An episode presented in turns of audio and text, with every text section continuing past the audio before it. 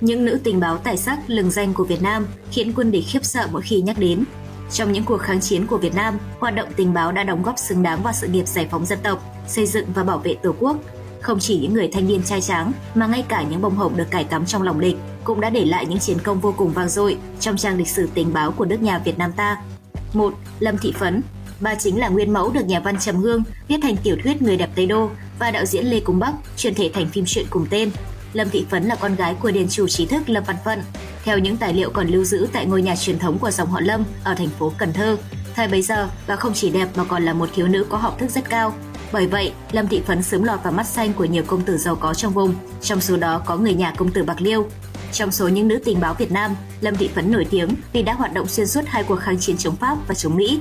Những năm một nghìn chín trăm năm mươi, bà được giao một nhiệm vụ đặc biệt là trở lại nội thành Cần Thơ, xây dựng đội ngũ điệp báo miền Tây, hoạt động trong lòng địch. Tháng mười năm một nghìn chín trăm sáu mươi hai, cùng với việc xây dựng Trung ương Cục miền Nam, Người đẹp Tây Đô lại được giao nhiệm vụ phụ trách hoạt động tình báo trong đội ngũ đầu não cao cấp nhất trong chính quyền Sài Gòn. Sau khi miền Nam được giải phóng, Lâm Thị Phấn được điều về quân khu chín. Bà về hưu năm một nghìn chín trăm tám mươi tư và mất tại căn nhà bà đã sinh ra và lớn lên tại thành phố Cần Thơ vào ngày mười lăm tháng tư năm hai nghìn không trăm mười, thọ chín mươi hai tuổi. hai. Đặng Hoàng Ánh.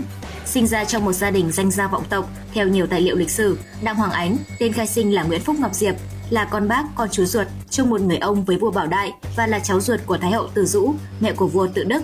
Con đường tình báo của quận chúa Ngọc Diệp bắt đầu từ biến cố trong bối cảnh đất nước bị xâm lăng, nhiều người thân trong gia đình thiệt mạng, chỉ duy nhất Ngọc Diệp được cán bộ cách mạng là đồng chí Phạm Hùng cứu thoát. Khi ấy, bà chỉ khoảng mười một tuổi. Tham gia vào trong lực lượng cảm tử quân của Trung ương Cục miền Nam và biệt động thành Sài Gòn, do yêu cầu công tác bí mật để che mắt địch, Ngọc Diệp phải thay tên, đổi họ liên tục. Trong thời gian hoạt động cách mạng, nữ tình báo này từng gây chấn động khi tham gia vào nhiều sự kiện như trận đánh vào Đại sứ quán Mỹ xảy ra lúc mười giờ bốn mươi lăm phút ngày hai mươi chín tháng năm năm một nghìn chín trăm sáu mươi lăm, đánh cảm tử rạp chiếu bóng Ngọc Lan, Đà Lạt ngày hai mươi tám tháng chín năm một nghìn chín trăm sáu mươi chín.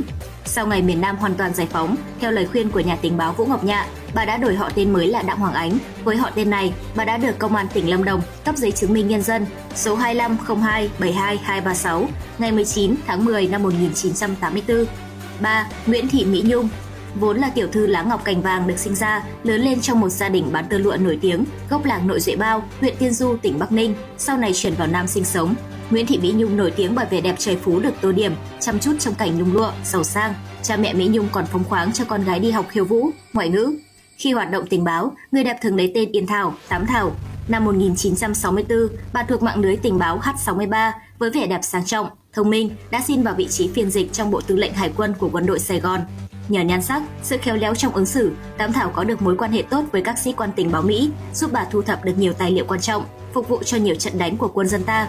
Được ngợi ca bởi nhiều chiến công lẫy lừng trong cuộc đời hoạt động tình báo, nhưng đời sống riêng tư của nữ tình báo sắc nước hương trời như Mỹ Nhung lại đẫm nước mắt vì những éo le trắc trở trong hạnh phúc gia đình. Khi kết hôn, nữ tình báo năm nào đã gần bốn mươi tuổi, lại sống trong chiến khu, không dễ dàng có được cơ hội làm mẹ. Bà có nhiều con nuôi nhưng thường sống một mình trong căn nhà nhỏ với niềm cô độc tuổi già.